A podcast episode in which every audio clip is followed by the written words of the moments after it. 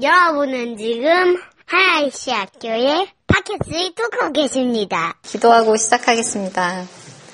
하나님 아버지 감사합니다. 저희 오늘 어, 수련의 두 번째 어, 날을 맞았습니다. 아버지 우리가 어, 오늘 일정 가운데 어, 주님께서 우리 한 명 한 명과 함께 하시고 우리가 어, 일상을 돌아보고 또 앞으로의 일상을 바라보면서 어, 주님께 더 순종하고 주님을 더 사랑하는 어, 그런 마음들 되도록 주님 지켜주시옵소서.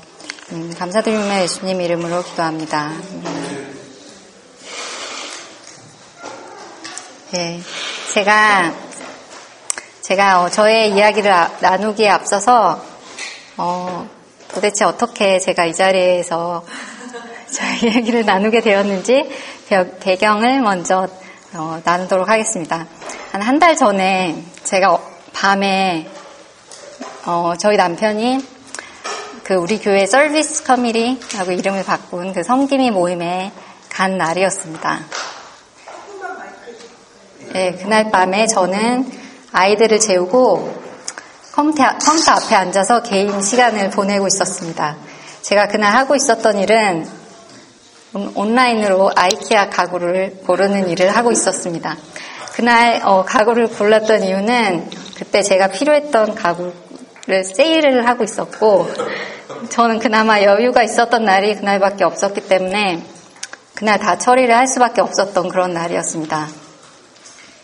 어, 상황을 조금 극대화하자면 그 당시 저희 집에 입주해서 사셨던 저희 둘째 아이를 돌봐주셨던 아주머니가 계셨는데 어, 이분께서 그 다음 날부터 휴가를 떠나도록 계획되어 있었던 날이었어요. 그래서 그 이후로 저는 당분간 개인 시간을 전혀 가질 수 없도록 예정되어 있었던 예, 그런 날이었습니다.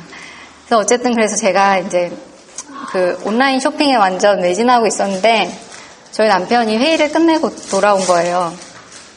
그래서 어, 수련회에서 뭔가 맡게 될 것 같다고 이렇게 말을 이렇게 흘리고 들어갔어요.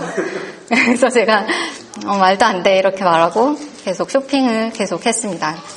그날 밤에 결국 음, 새벽 1시까지 그 작업을 계속하고 쇼핑을 너무 오래 해서 이렇게 머리가 좀 아팠어요. 그래서 자려고 이렇게 누워서 어, 이런저런 생각을 하는데 그제서야 수련의 생각이 다시 좀 나면서 이런 질문을 던지게 되었습니다. 나의 일상 가운데 도대체 어떤 어, radical한 모습이 있을까? 집안의 아내로서, 엄마로서, 직장인으로서 나름 어, 열심히 살고 있긴 하지만 소위 말해서 어, 그 어느 하나에도 크게 펑크나지 않도록 애쓰는 정말 어떻게 보면 좀 안쓰럽고 너무 평범한 그런 인간의 모습 가운데 어떤 어, radical dailiness가 있을까 하고 어, 그날은 어, 질문만 그렇게 던지고 잠이 들었던 것 같아요. 음. 그리고 나서 그 다음 날에도 저는 비슷한 고민을 다시 하게 되었습니다. 제가 예수님을 믿고 또 예수님을 따르는 복음의 삶을 진정으로 살고 싶지만 또 한편으로 그 소망과 그 소망과 저의 현실 그 사이에 있는 어, 간극으로 인한 갈등이 있고 어, 고민이 있는데 이거 이, 어, 그런 고민들이 단지 저만의 얘기, 이야기가 아니라 어, 우리 모두가 어, 공유하고 공감할 수 있는 어, 이야기일 수 있겠다는 생각이 들어서 그것을 함께 나누고 예, 공감하고 싶은 마음에서 용기를 내게 되었습니다. 그래서 저의 이야기를 나눔을 통해서 우리가 예수님을 믿고 따르는 사람으로서 어, 일상 가운데 가지고 있는 소명이 무엇인지 다시 말해서 어, 우리는 어떤 모습으로 일상 가운데 살아가고 있는지 살아가고 싶은지 그리고 살아가야 하는지 그런 것들을 함께 고민해보는 시간이 되었으면 좋겠습니다. 어, 저는 어, 간단히 제 소개를 하자. 저는 어, 아, 저를 잘 모르시는 분들도 좀 있을 거라고 있을 줄 알았어요. 근데 네, 저는 어, 미국에 이제 유학생으로 나와서 통계학을 공부했습니다. 그리고 어, 2006년도에 졸업을 하고 그 이후로 지금 구글에서 어, 10년째 일을 하고 있습니다. 어, 그 사이에 하나님의 은혜로 어, 결혼도 하고 아이를 둘을 낳고 그렇게 지내고 있습니다.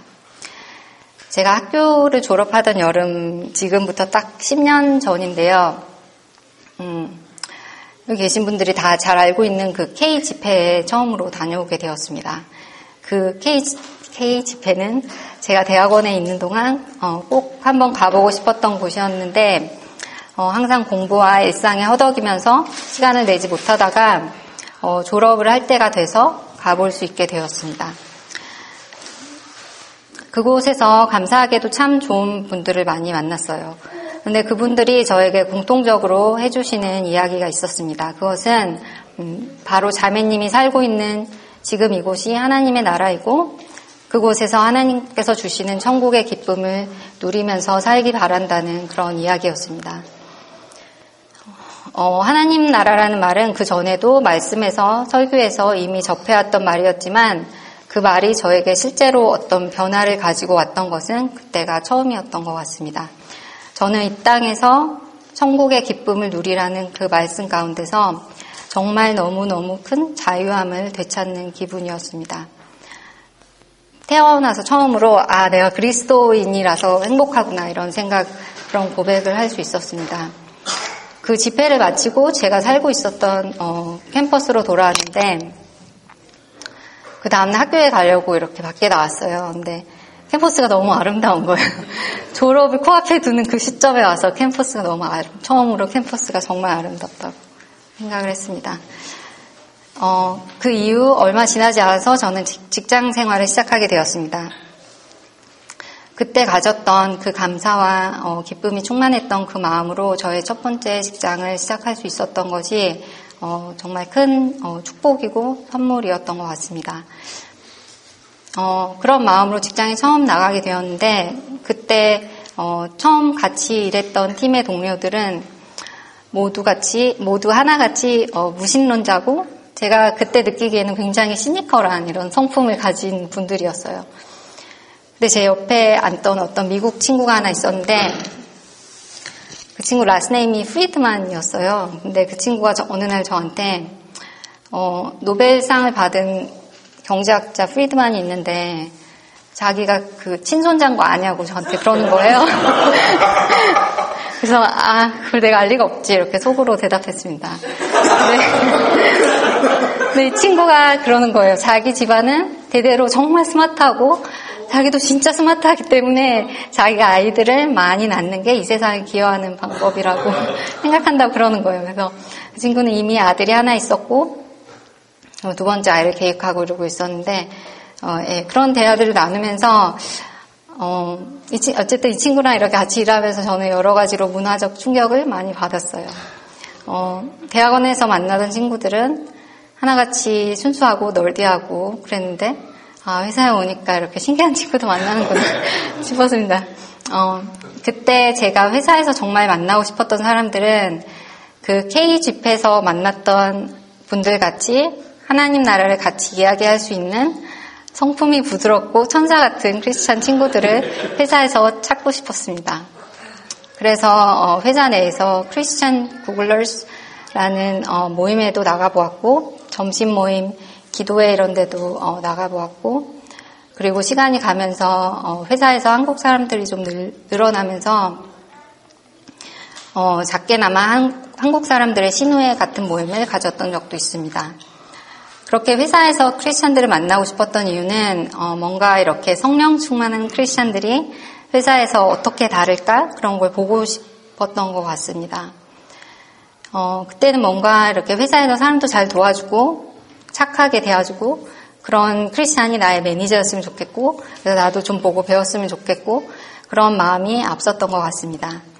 근데 시간이 지나면서 어, 이게 남을 보기보다는 나 자신을 보고 어, 나 자신이 하나님이 원하시는 모습으로 변해가야 하는 그런 어, 상대방의 문제가 아니라 나의 문제임을 깨닫게 되었습니다. 그런 깨달음이 있음과 동시에 어, 회사에서 점차 시간이 흐르고 회사 생활이 참 쉽지만은 않다는 것도 몸으로 체감하게 되었습니다. 얼마 전에 저희 겨자씨 모임에서 이런 이야기를 나누게 되었습니다. 우리가 우리의 직업이나 전공 공부를 통해서 하나님께 영광을 돌리고 있는가? 어, 이런 질문을 생각해 볼 기회가 있었습니다. 영광을 돌리려면 과연 어떻게 해야 하는가? 이런 이야기를 나눴습니다. 어, 다들 한 번쯤 생각해 봤을 질문이라고 생각합니다. 이 질문에 대해서 어, 저는 저의 결론부터 말씀드리자면 저는 제가 그 일터에 있음으로 인해서 다시 말해서 하나님께서 길을 열어주시고 제가 의지적으로 선택한 그 자리를 지키면서 열심히 일하는 것이 하나님께 기쁨이 된다고 저는 믿고 있어요. 저는 어 제가 그러니까 오늘 하루에 오늘 하루 회사에서 보내면서 하는 일이 도대체 하나님 나라에 어떤 보탬이 되고 있는지 그 바로 내 눈앞에 그게 보이는가 안 보이는가 하는 거로 판가름 나는 그런 조건적인 것이 아니라고 어 생각하고 있습니다. 네, 여기서 중요한 것은 제가 단지 저의 현실을 보고 회사에서 어떤 실적을 보고 그런다면 절대 어, 믿을 수 없는 것이었을 거라고 생각합니다. 성경을 보면 하나님께서 우리 인간이 일을 하는 거에 대해서 정말 여러 번 어, 컨텍 여러 컨텍스트에서 말씀하십니다. 창세기에 보면 어, 하나님께서 처음에 그분께서 직접 어, 창조의 일을 하셨고 그것이 보시기에 참 좋았다라고 말씀하셨습니다. 그리고 하나님께서는 어, 아담에게 동물의 이름을 짓도록 하셨죠. 그리고 그렇게 하나님께서 창조하시는 일에 동참시키셨습니다. 어, 또 창세기 2장에 보면 이런 말씀이 있습니다. 주 하나님이 사람을 데려다가 에덴 동산에 두시고 그곳을 맡아서 돌보게 하셨다. 어, 이 구절, 구절을 NIV에서 보면은 어, God took the man and put him in the garden of Eden to work it and take care of it. 네, 이렇게 말씀, 이렇게 work라는 단어를 직접 사용하고 있습니다. 어, 잠언서에도 보면 우리가 어떤 마음과 태도로 일을 해야 하는가에 대한 말씀이 나오는 걸 볼 수 있습니다. 이런 말씀들을 보고 어, 성경 공부를 하고 저에게 적용시키고 그런 과정들을 반복해서 거치면서 어, 저는 언제부턴가 아 이거는 제가 의지적으로 믿고 감사히 받아들여야 하는 부분이구나 이렇게 생각하게 된 것 같아요. 어, 그래서 저는 어, 언제부터인지 정확히 모르지만 내가 어, 하나님 앞에서 부끄럽지 않은 모습으로 일을 함을 통해서 하나님께 기쁨이 된다고 예, 믿게 된 것 같아요. 다시 어, 다시 말하지만 성경을 통해서 보면 하나님께서는 우리의 일에 대해서 정말 관심이 많으신 것 같아요. 특히 우리가 어떻게 일을 하는지 어떤 마음과 어떤 태도로 그, 자키, 그 자리를 지키는가 하는 것이 어, 하나님과 나와의 관계에서 정말 중요한 일부라고 받아들이게 되었습니다. 그 전에는 그런 믿음이 생기기 전에는 사실 일하는 거의 의미에 대해서 별로 고민조차도 많이 하지 않았던 것 같아요. 그렇긴 한데 또 어렴풋하게 가지고 있었던 생각은 하나님께서 우리로 하여금 일을 하게 하시는 것은 아담과 하와가 선악과를 먹음으로 인해서 저주를 받은 부정적인 그런 벌을 받는 의미의 노동이다 그런 의미로 예, 남아 있었던 것 같기도 해요. 근데 언제부턴지 모르게 제가 일을 하는 것은 하나님의 어떤 선하신 뜻에 의한 것이다 라고 의식적으로 받아들이는 의식의 전환이 있었던 것 같습니다. 그런데 사실 현실에서 회사 일은 정말 고되구나 이렇게 생각하지 않으신가요? 네, 저는 그런 생각 많이 하거든요. 어, 하나님께서 제가 일을 열심히 하는 거에 관심이 많으시고 그로 인해 기뻐하신다는 그 믿음과 그리고 그 고된 현실 사이에서 저는 항상 어떤 괴리감을 느끼고 그 괴리감으로 인해서 힘들 때도 종종 있는 것 같습니다.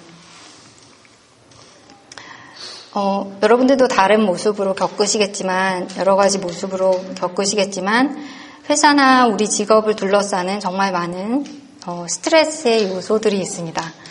단순히 뭐 승진을 하고 그런 마일스톤 같은 그런 종류의 스트레스도 있지만 어, 제가 강조하고 싶은 것은 일상에 스며들어 있는 스트레스입니다. 예를 들면 어, 다 저희 경험에서 우러나는 예들인데 회사에서 사람들이 뭔가 이렇게 열띤 토론을 하는데 내가 거기 설 자리가 없을 때 느끼는 소외감이 있습니다.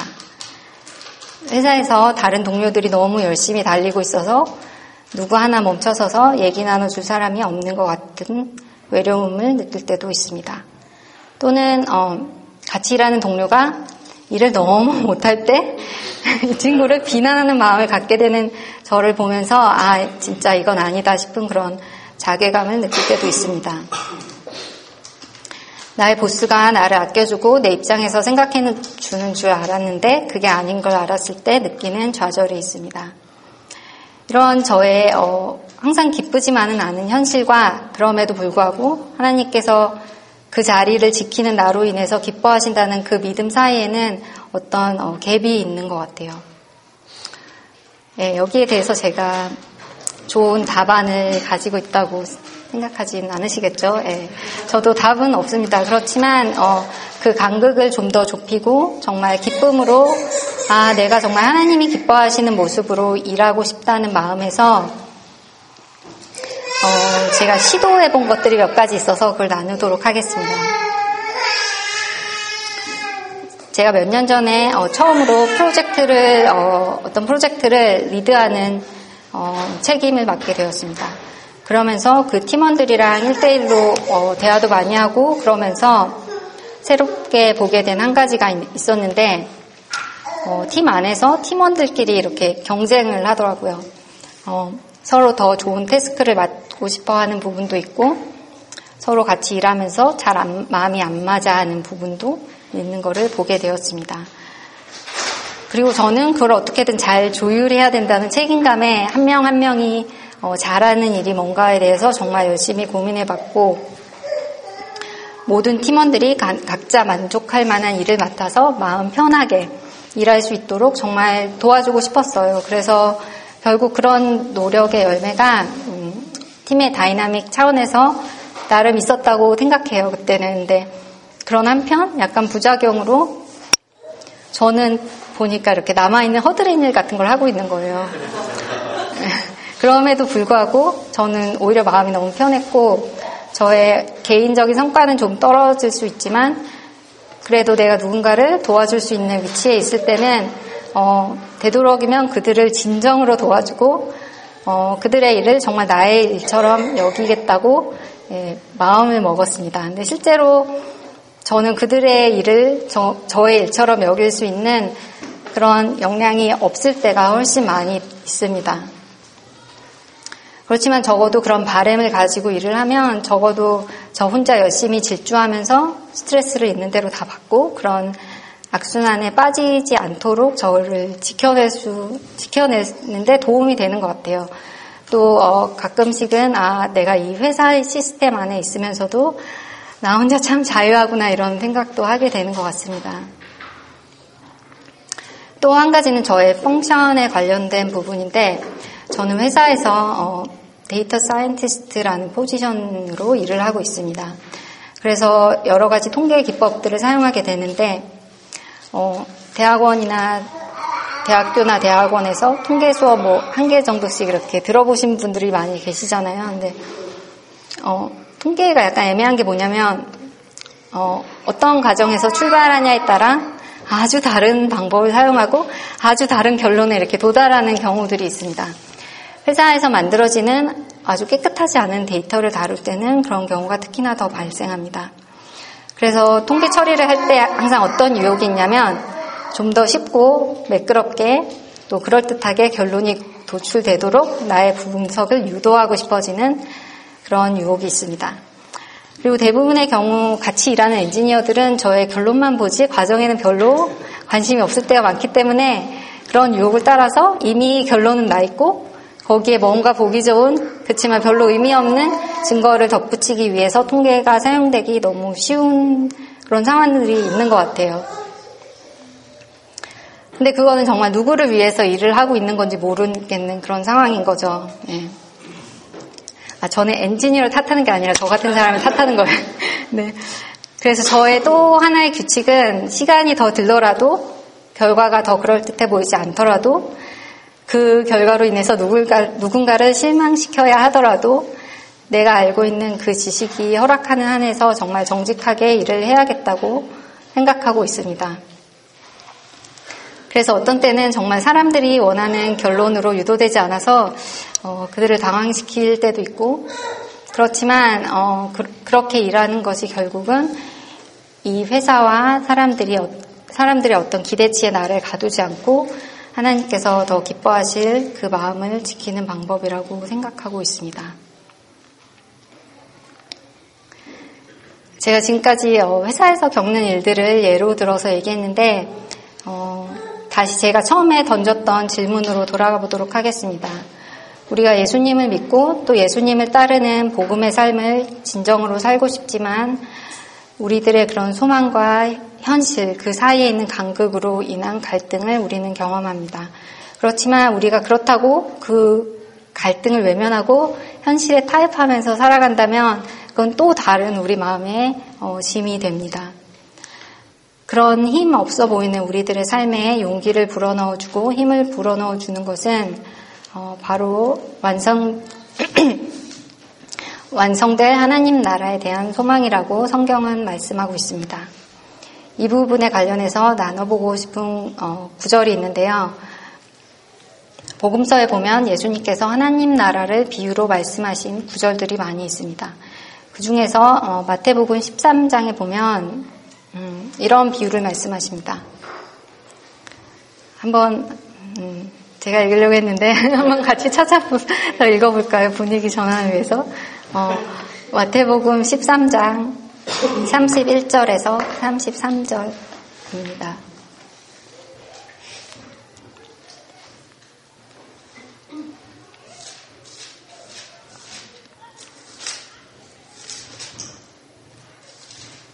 어, 마태복음 13장 31절에 같이 읽겠습니다. 예수께서 또 다른 비유를 들어서 그들에게 말씀하셨다. 하늘나라는 겨자씨와 같다. 어떤 사람이 그것을 가져다가 자기 밭에 심었다. 겨자씨는 어떤 씨보다 더 작은 것이지만 자라면 어떤 풀보다 더 커져서 나무가 된다. 그리하여 공중의 새들이 와서 그 가지에 깃들인다. 예수께서 또 다른 비유를 그들에게 말씀하셨다. 하늘나라는 누룩과 같다.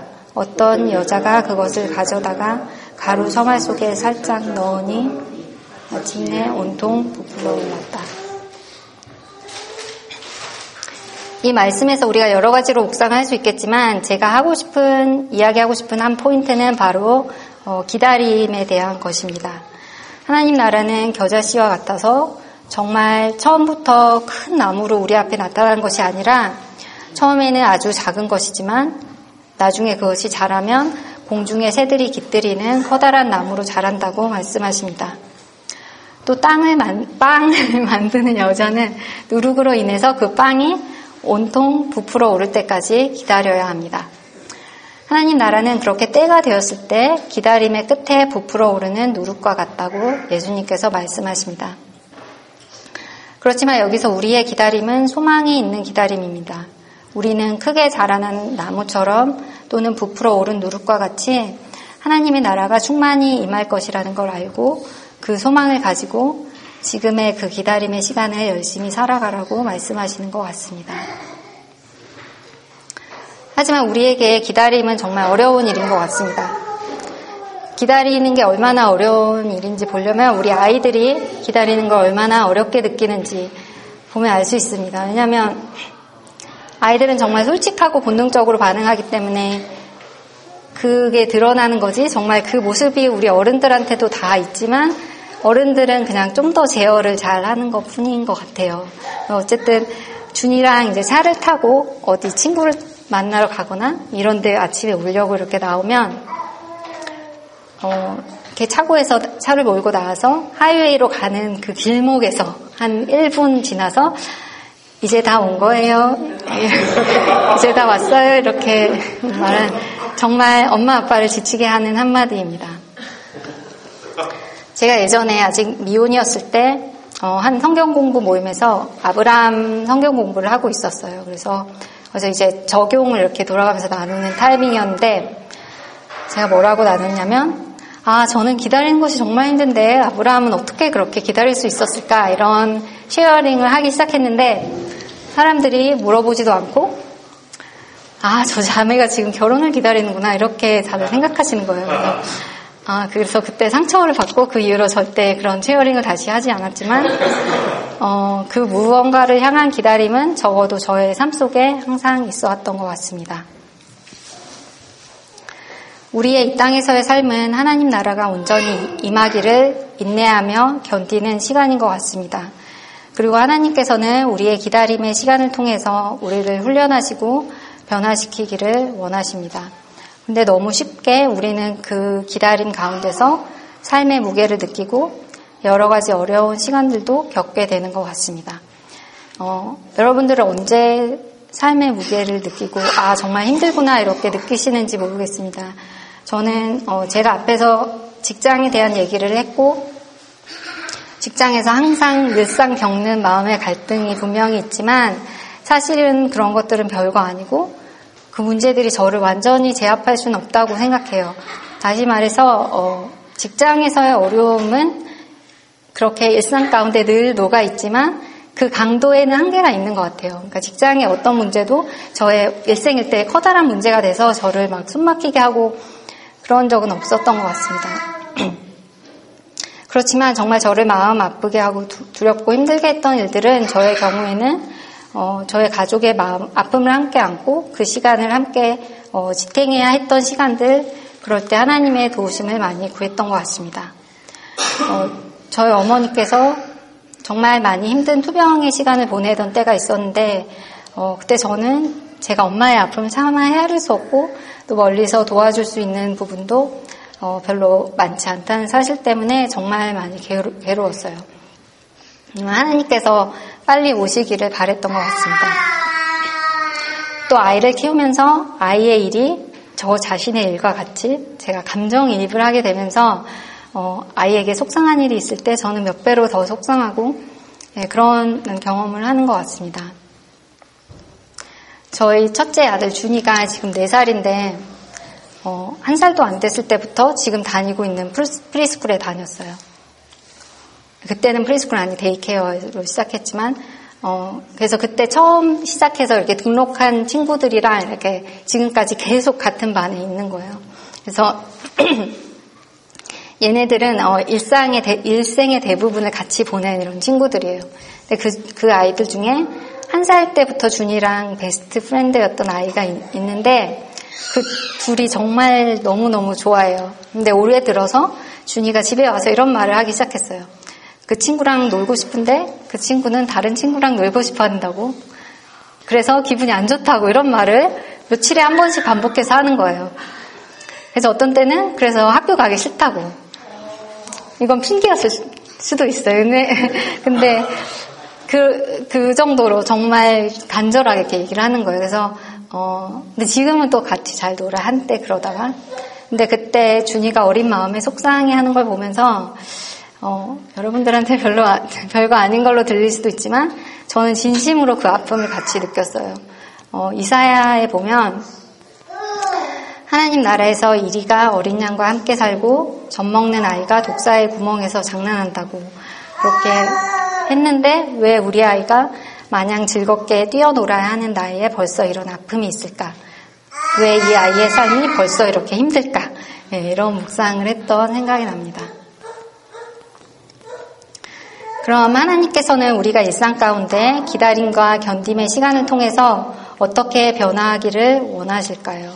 여기에 대한 답은 어, 너무나도 개인적이고 개개인적이고 어, 하나님께서 한 명한 한 명에게 일하시는 방법과 소망하신 바가 다른 것 같아요. 제가 어, 쉐어하고 싶은 어떤 그림책 이야기가 있는데요. 이 책은 어, 준이가 정말 좋아하는 책이에요. 그래서 너무 너무 지겹도록 많이 읽어달라고 그래서 그걸 읽다가 여러 번 읽으면서 제가 약간 묵상을 하게 되었어요. 어, 이 책의 주인공들은 공룡들이에요. 옛날에 이제 어, 아기 공룡이랑 엄마 아빠 공룡이 동굴 안에 들어가서 빨간 열매를 이렇게 먹고 있었어요. 근데 갑자기 지진이 일어나가지고 돌이 막 이렇게 떨어진 거예요. 그래서 아빠 공룡이 아기 공룡한테 나가라고 그랬어요. 근데 안 나간다 그러니까 민 거예요. 그래가지고 아기 공룡이 동굴 밖으로 이렇게 튕겨 나갔어요. 그 순간 또 돌이 막 떨어져가지고 엄마 아빠 공룡이 거기 동굴에 갇힌 거예요. 그래가지고 이, 이 아기 공룡이 그걸 열려고 막 친구들한테 도움을 청했는데 어, 아무도 어, 그 그걸 열 수 있는 힘이 되지 않았고 이 문을 열 수 있는 힘이 센 힘이 센 공룡이 딱 하나 있었는데 누구였을까요? 티라노사우루스가 있었어요. 이 아기 공룡은 다른 수가 없어서 정말 무서웠지만 이 티라노사우루스를 찾아가서 열어달라고 부탁을 합니다. 그래서 티라노사우루스는 아 그래 내가 이 문을 열고 엄마 아빠 아기 공룡을 한꺼번에 다 잡아먹어야겠다 이렇게 생각하고 도와주게 된 거예요. 그런데 이 문은 티라노사우루스한테도 너무 힘들게 굳게 닫혀 있었어요. 그래서 티라노사우루스랑 아기 공룡이랑 둘이 몇 날 며칠 반낮을 보내면서 그 문을 계속 열려고 노력했어요. 그래서 몸에 막 상처도 나고 그랬는데 티라노사우루스는 여전히 그 엄마 아빠를 잡아먹을 생각에 정말 열심히 바위를 깨는 거예요. 그러던 와중에 아기 공룡의 친구들이 와서 이렇게 말하는 거예요.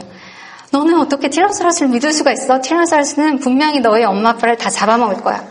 그렇게 말했는데 아기 공룡이 아니야 나는 티라노사우루스 아저씨를 믿어. 너희들은 다 도망갔는데 아저씨는 계속 내 옆에 있잖아. 아저씨 저는 아저씨를 믿어요. 그러는 거예요. 그런 시간을 보내는 가운데 티라노사우루스는 이 세 마리의 먹이를 기다리며 열심히 노력하는 가운데 자기를 믿어준다는 준다고 얘기하는 아기 공룡한테 너무 감동을 받은 거예요.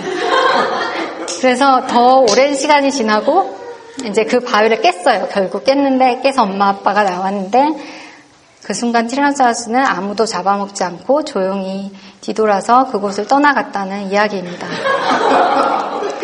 아, 웃으시는 거 보니까 이, 이, 이 이야기를 우리 삶에 그대로 적용하기에는 예, 무리가 있는 것 같아요. 그렇지만 저는 한번 대입해 볼 수 있는 이야기라고 생각합니다. 티라노사우루스가 어, 자신의 어젠다를 가지고 그것을 이, 이루기 위해서 참고 견디면서 노력하고 기다렸습니다. 그 과정 가운데 자기를 믿는다고 말해주는 한 어린 친구를 통해서 전에는 알지 못했던 누군가를 믿는다는 어떤 가치를 발견합니다. 그리고 마지막에는 그 가치를 손상시키고 싶지 않아서 자신이 원래 갖고 있었던 어젠다를 내려놓고 예, 돌아가게 됩니다. 우리의 삶도 그런 것 같아요. 우리가 어떤 어젠다를 가지고 삶의 현장에 뛰어들고 거기서 어떤 어려움도 당하지만 그 시간을 견디어내는 과정에서 하나님께서 특별히 조명하시고 보여주시는 어떤 가치를 발견할 때 그걸 더 소중히 여기고 거기에 집중하는 경험을 하게 되는 것 같습니다. 그리고 그것이 그런 하나님의 인도하심이 아니었다면 나에게 일어날 수 없었던 그런 일이었다면 어, 그런 것을 보면서 하나님의 인도하심으로 인해서 달라진 나의 모습을 보고 그런 하나님께서 인도하시는 삶에 더큰 소망과 기대를 갖게 되는 것 같습니다. 다시 어, 제 얘기로 조금 돌아가서 어, 예, 저희 어머니께서 투병, 투병을 하시다가 어, 5년 전에 돌아가셨어요. 근데 그때 제가 임신을 하고 그때 준이를 임신하고 있었을 때였어요. 그때 임신 2개월인데 어, 임신 2개월 정도 됐을 때 처음으로 이제 병원을 가거든요. 그래서 의사가 이렇게 초음파로 심장 뛰는 거 보여주고 임신하셨습니다. 축하 축하합니다. 이런 말해주는 그 2개월 어포인먼트가 처음 잡혀 있었는데 어, 그 하루 전날에 엄마가 돌아가셨어요. 그래서 저희는 바로 한국에 들어가느라고 그 어포인먼트를 못 가고 그냥 스킵한 거예요. 근데 그 전에 어머니의 투병 기간 동안 그리고 그때 돌아가서 장례를 치르는 그 기간 동안도 하나님께서 남아있는 저희들을 정말 불쌍히 여기셨던 것 같아요. 그래서 저에게 정말 엄마, 아빠 어디 있어요? 올 거예요. 놀고 있어. 네, 너무 확실하고 알기 쉬운 방법으로 저와 하나님께서 늘 함께 하신다고 알게 해주셨던 것 같아요. 그때 어, 장례식에 부모님 친구분들이 정말 많이 오셨어요. 근데 어, 미국에 있는 딸이 엄마가 돌아가신 거를 못 보고 돌아왔는데 임신을 했다 그러니까 되게 안타까워. 무슨 얘기예요? 되게 안쓰러워서 되게 슬픈 이야기인데 저를 붙잡고 되게 그 친구분들이 굉장히 많이 우셨어요. 그래서 저도 그분들이랑 많이 울었던 생각이 납니다. 그렇게 그 모든 일을 치르고 나서 저는 저는 어 저도 모르게 이렇게 생각하게 됐어요. 어머니께서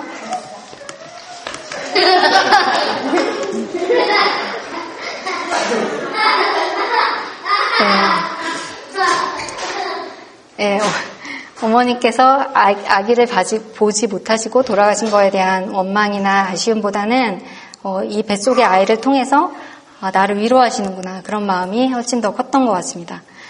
그뿐만 아니라 그것이 너무 기쁘고 감사해서 이 아이에 대한 모든 걱정, 근심, 불안을 다 내려놓게 되었습니다. 사람마다 차이가 좀 있지만 어, 엄마가 아이를 임신하면 기쁘기도 하지만 또, 또 한편으로 굉장히 불안하거든요. 이 아이가 건강할까?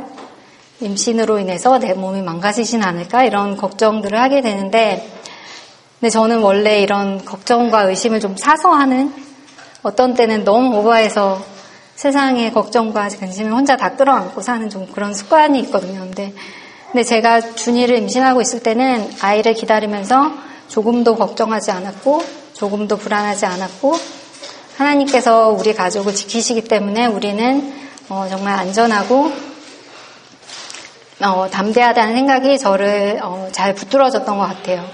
정말 하나님께서 저에게 주시는 그런 선한 마음이 아니었다면 저의 의지만으로는 절대 불가능했던 변화였던 것 같습니다. 그리고 나서 제가 작년에 둘째 유리를 임신하고 어, 출산을 어, 하게 되었습니다. 근데 이번에는 준이 때랑 다르게 안타깝게도 저의 그 본연의 모습으로 돌아와서 정말 많이 걱정도 하고 불안했던 것 같아요. 그러지 않으려고 의지적으로 정말 노력했는데 그런 마음을 이렇게 떨치기가 너무 힘든 거예요. 근데 다행히도 둘째 아이의 임신 기간은 너무 빨리 가더라고요. 그래서 어느 날 어느새 제가 다시 예, 분만실에 이렇게 누워 있더라고요. 그리고 둘째는 분만도 너무 빨라서 이렇게 확 나왔어요. 근데 아이가 태어났는데 아이가 태어나면 이렇게 엄마 배 위에 이렇게 올려주거든요. 이렇게 아이의 배와 엄마의 배가 맞닿게 아이를 올려줬는데 유리가 제 배 위에 올라와서 두, 두 눈을 이렇게 뜨고 저를 쳐다보는데 근데 그때 아이의 눈이 너무 맑은 거예요. 그 순간 그 맑은 눈을 보면서 저는 어, 하나님께 진심으로 회개하는 마음이 들었습니다. 이렇게 맑은 눈을 가진 생명체를 저에게 맡기셨는데 그 하나님의 선하심에 집중하지 못하고 너무나도 인간적인 두려움에 휩싸여 있었던 모습을 회개하게 되었습니다. 저에게 있어서 두 아이를 낳고 양육하는 과정은 어떤 사이클의 반복인 것 같아요. 뭐냐면 어, 처음에는 제가 이 육아를 너무 흥없이 잘하고 싶어서 정말 열심히 노력하다 보면 이제 체력이 고갈되고 마음이 지치고 정말 갈급한 마음으로 그때 하나님을 찾게 되고 그럴 때 또 제가 생각하지 못한 방법으로 힘을 불어넣어 주시고 어, 걱정을 내려놓고 내게 와서 쉬라고 그렇게 말씀해 주시는 것 같습니다. 그러다가 또 다시 아이들에게서 저의 마음에 쏙 들지 않는 어떤 모습을 발견하게 되면 또 다시 그걸 메꾸고 도와주고 싶어서 열심히 질주하다가 또 다시 하나님께 돌아가고 그런 모습의 반복인 것 같습니다. 다행히 우리의 일상은 반복의 연속이고 저에게는 또 다른 한 번의 기회가 항상 또 다시 주어지는 것 같습니다. 그렇지만 우리들이 우리 우리 아이들이 자라서 성인이 되었을 때 돌아보면서 엄마가 정말 걱정 근심하기를 좋아하는 사람이지만 너희들을 지켜주신 하나님을 믿고 그 하나님께서 맡겨주신 너희들을 믿었기 때문에 너희로 인한 걱정, 근심을 내려놓고 감사하는 마음으로 그 공간을 채웠다고 얘기해 줄 수 있는 부모가 되기를 간절히 소망하고 있습니다. 아이들이 완전 그 이렇게 무방비 상태로 사지에 힘을 빼고 어, 누워서 자는 모습을 보면 정말 사랑스럽잖아요.